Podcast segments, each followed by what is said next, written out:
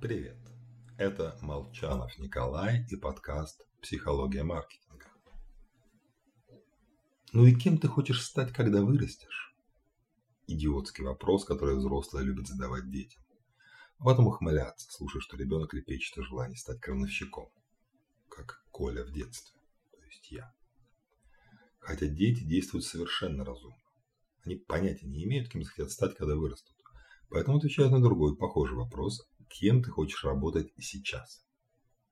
И в этом плане их ответ абсолютно логичен. Ирония в другом.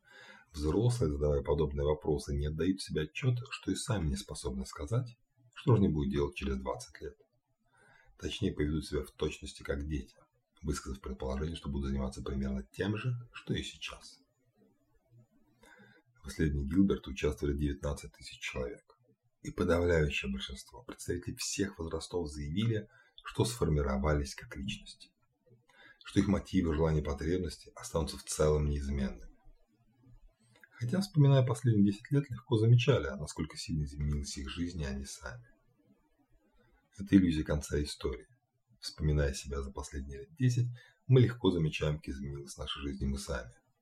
Только вот думая о будущем, не предполагаем, что изменение нашего поведения и характера продолжится. Мы мыслим рамками сегодняшнего дня. Да, татуировка может быть крайне уместна здесь сейчас. Но согласно данным Harris Interactive, 16% людей сводят свои татуировки. Вроде бы немного. Хорошо, посмотрим на статистику браков.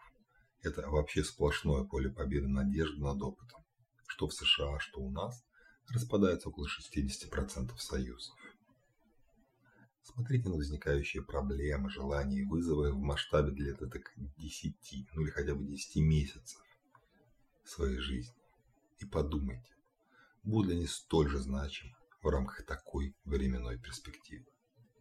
С вами был Николай Молчанов и подкаст «Психология маркетинга».